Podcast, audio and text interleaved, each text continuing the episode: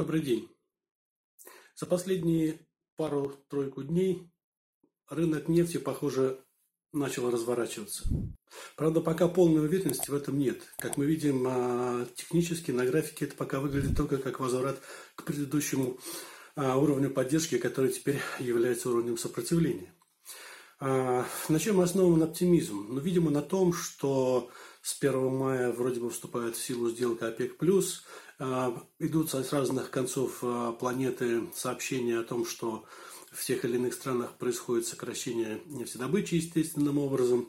И, естественно, сообщение о том, что постепенно многие страны выстраивают планы по выходу из э, карантина и, соответственно, будущего роста спроса. Правда, пока это не снимает, конечно, проблемы э, избыточного предложения и накопленных запасов. Тем более, что за апрель, в общем-то, в общем, все постарались очень здорово. А Россия в апреле вообще вышла на новый, опять-таки, рекордный уровень добычи почти 11,5 миллион баррелей в сутки.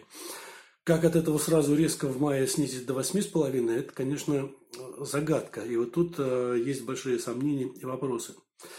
А, вот это восстановление цен на нефть, как мы видим, она уже вышла выше 30 долларов за баррель, э, тем не менее, не, практически не отразилась на котировках нефтяных компаний, что, в общем, понятно. При этих ценах э, возобновляются платежи в бюджет, э, так сказать, снова растут ставки налогов, но для компании это главное не налоги. Они при 15 долларах за баррель вполне спокойно без налогов могли выживать.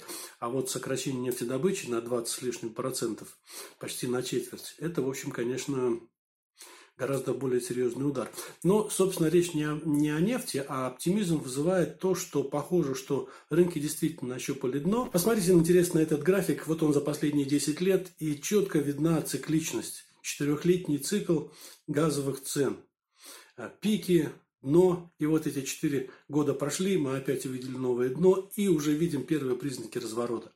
Значит, это, конечно, не гарантия того, что цены не пойдут вниз, а, но, в принципе, на, так сказать, э, стоп, как видите, достаточно близкий. Это цена э, фьючерсов на европейском рынке спот в, миллион, в долларах на миллион Э, британских тепловых единиц. А, судя по всему, рынок, рынок э, газа готов развернуться. Именно, видимо, причина в том, что восстанавливается потребление, э, восстанавливается энергопотребление по мере выхода, так сказать, Европы из карантинов по эпидемии.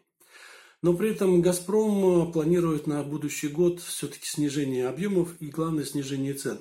А «Газпроме» это тоже не очень сильно отразится в в силу того, что у него большая часть а, поставок, даже большая часть поставок, она идет по долгосрочным контрактам, которые привязаны к цене за нефть, но пересчет происходит с лагом там, в 3-6 месяцев. То есть вот тот нефтяной провал, а, который мы видели а, на рынке в марте, он еще не отразился в контрактных ценах «Газпрома». Он отразится только через пару месяцев.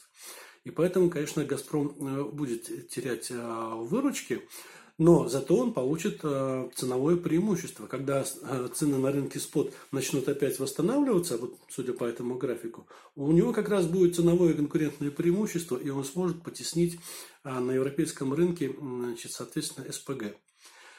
Вот это как бы такая небольшая долика оптимизма, Э, свидетельство того, что, в принципе, вроде бы дно кризиса, оно вот уже его нащупали, и вот с него будет медленный разворот. Он, конечно, будет медленным, учитывая накопленные запасы. По газу тоже хранилище заполнены больше, чем обычно. Вот. Но, тем не менее, восстановление будет. Правда, я не думаю, что пик будет уже выше. Скорее всего, он будет уже ниже, как мы видим, они все ниже и ниже, эти пики ценовые. Вот, и, конечно, это будет достаточно долго, на него уйдет еще достижение нового максимума, дойдет еще примерно года два, но, по крайней мере, возврат к ценам в районах 3 доллара, в район 3 доллара за миллион а, британских тепловых единиц мы, скорее всего, увидим ну, достаточно быстро, может быть, даже к концу года или в начале следующего года. А, вот такая толика оптимизма. Спасибо за внимание.